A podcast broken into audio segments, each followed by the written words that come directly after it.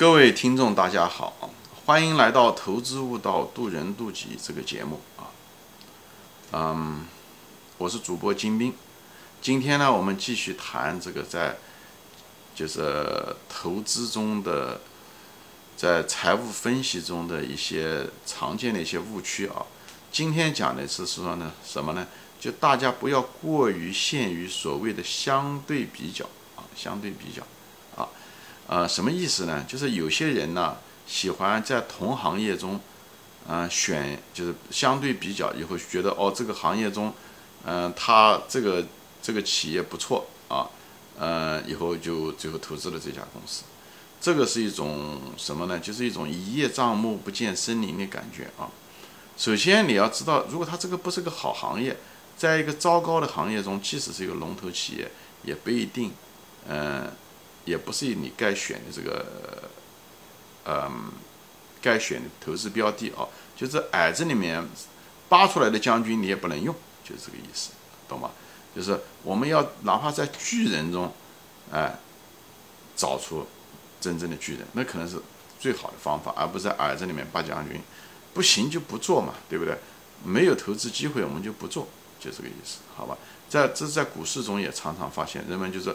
买股票的时候发现，哦，在这个板块中，这个股股票好像跟别的股票偏低。其实每个股票都高估了，都价格都冲上天，它只是相对来讲不是那么荒唐的价格。以后有的人就买了个股票，最后长期被套。往往这个股票在行业中也是最弱，以后行业整个也是个很糟糕的行业，又被高估了，股价又又高，以后跌下来的时候很可能是永久性的，有几十年。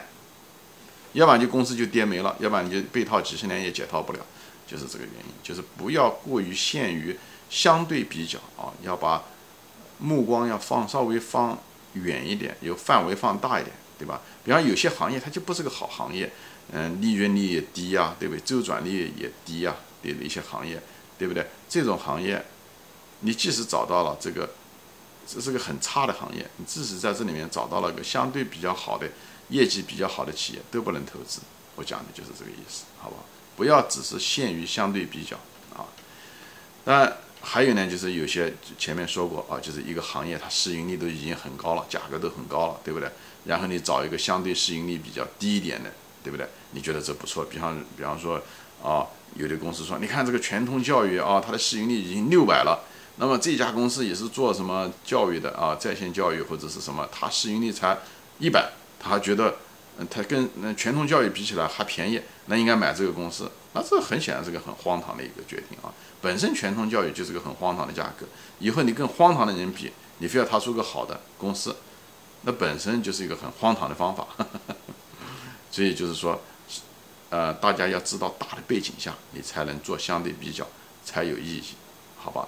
就是人们常常就是陷于那种局部，以后做相对比较。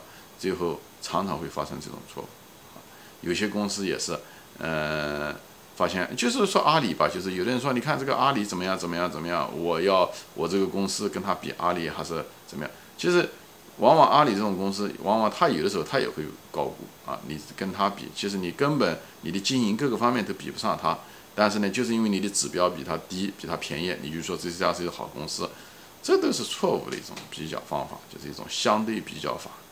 这在股市的牛市的高潮中的时候，常常人们发现，还有就是人们常常选的一个糟糕的行业中，在内部互相比较，矮子里面拔将军，这都是一种错误的方法论和认知啊。